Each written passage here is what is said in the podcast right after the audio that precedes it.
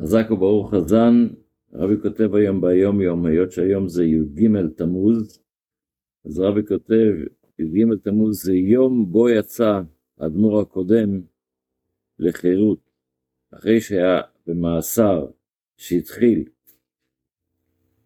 ברבע שעה לשלוש, אור ליום רביעי, חמישה עשר בסיוון תרפ"ז,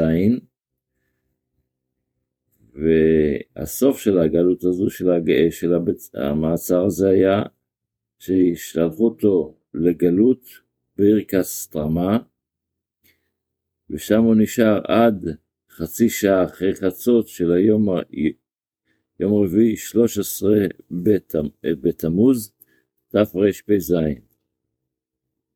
הרבי מוסיף שהרבי הקודם שלח מכתב מיוחד לחסידים,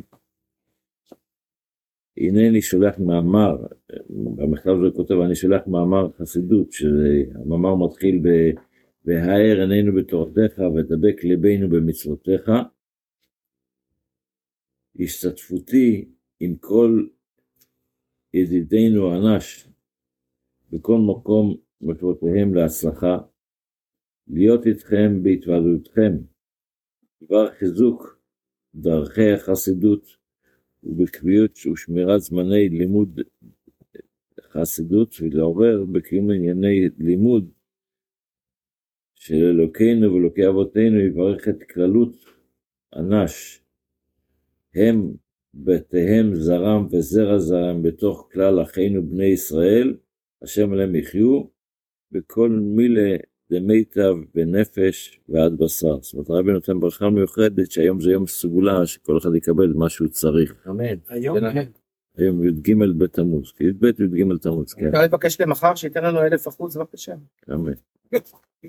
שכל יום, אבל היום- היום זה יום מיוחד. אמן.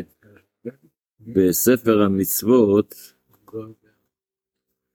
לומדים היום את המצווה השנ"ה, שיש אנחנו לומדים על נושא של קידושין אישו- אישות, אז שם לומדים שהקדוש ברוך הוא מזהיר שאסור לבן אדם להיות עם אשתו בלי כתובה וקידושין. וזה מה שכתוב בתורה, לא תהיה קדישה מבנות ישראל. וכבר כפל האזהרה בעניין זה בלשון אחר, וזה מה שכתוב בתורה גם, אל תחלל את בתך להזנותה. בלשון הספרה, בפרשת קדושים, אל תחלל את בתך, זה המוסר ביתו הפנויה שלא לשם אישות. וכן, המוסרת את עצמה שלא לשם אישות.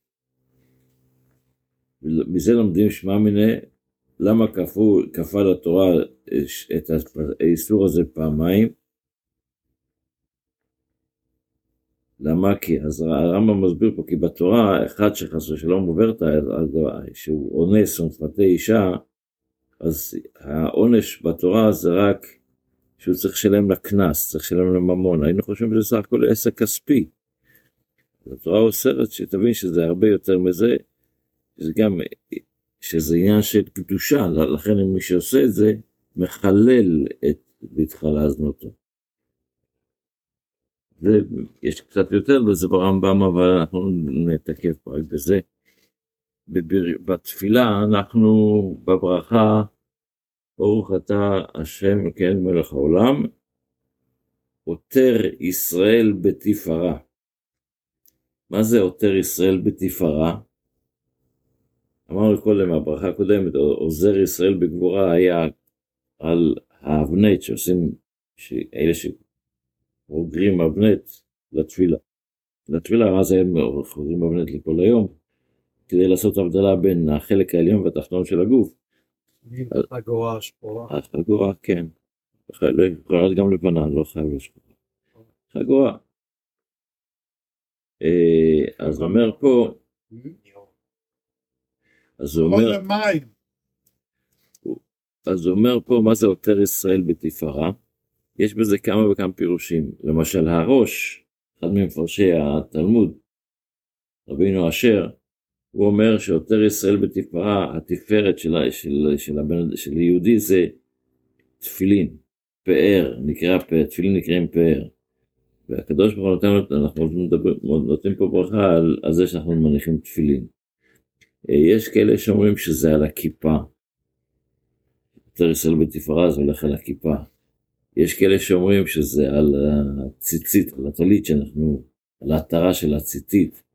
כל אחד יש לו את המנהגים שלו בנושא, אבל איך שלא יהיה, הנקודה היא על זה מה שאנחנו שמים משהו על הראש, כמו משהו, כמו כתר על הראש, זה תפארת. ועל זה אנחנו מברכים את הברכה הזו, כשנדע שיש, שיש לנו משהו מעל הראש, שיש לנו, יש איזה, יש מעלינו בוס, מה שנקרא, על הראש. הגמרא למשל מספרת ש... שם תפילין, לא? לכן אמרתי, אמרתי, הראש אמרתי. הגמרא מספרת שהיה אימא של רב נחמן הלכה לאסטרולוג, אמר לו, מה יהיה עם הבן שלו? הוא נולד רק, מה יהיה ממנו? איך, מה, לפי המזל שהוא נולד, מה יצא ממנו? אז הוא אמר לו, יצא מן הגנב. אז היא הלכה לרבנים, מה, איך, איך היא שומרת על הבן שלה שלא יהיה גנב. שלא יהיה גנב. אז אמרו לו, תשים, תשים עליו כיפה. משהו שירגיש כאילו שיש משהו מעליו. למה דווקא הוא אמר גנב? תשאל אותו. אבל, אה, והוא באמת, היא הקפידה שיהיה עליו כיפה. אני לא זוכר. איפה לרגל? רבי נחמן. הוא נולד. לא רבי נחמן מברסלב, רבי נחמן מהגמרא, יש רבי נחמן אה. ורבי יצחק.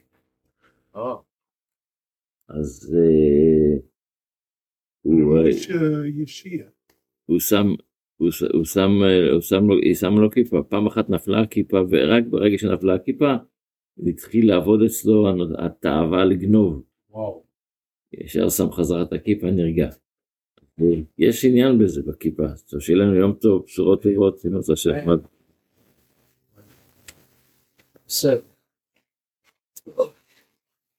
רבי. הגוע של סמים.